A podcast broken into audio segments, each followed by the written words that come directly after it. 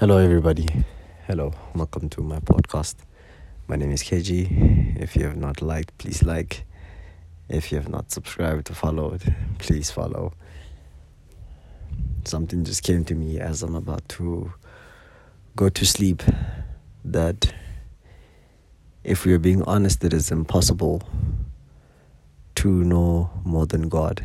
It is impossible to to know better than God. So when God tells us to do something, it is because it is the best possible thing to do. It is the best thing to do. That whenever God tells us to do something, it is not a suggestion but a command. So He does not give us options or alternatives. He tells us exactly what to do because it is the right thing to do. So God is always looking out for us. But if we if we forever want to be right and we keep on feeding our pride, not our pride, if we're gonna keep on feeding our ego, which makes us prideful, then we'll never see that what God commands us to do is for our best and it is for our good.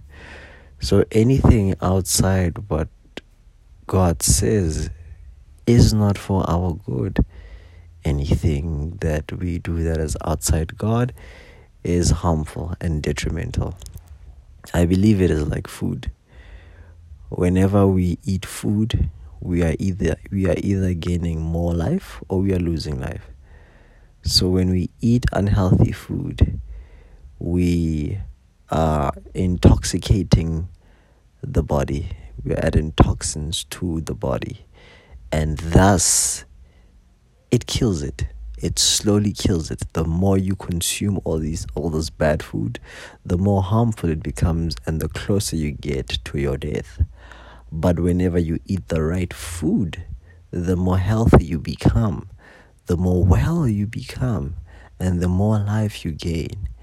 And it is just that simple with god that when we feed upon what god says we gain life when we don't feed upon what God says, we lose life. That is why the Bible says that I have placed in front of you life and death.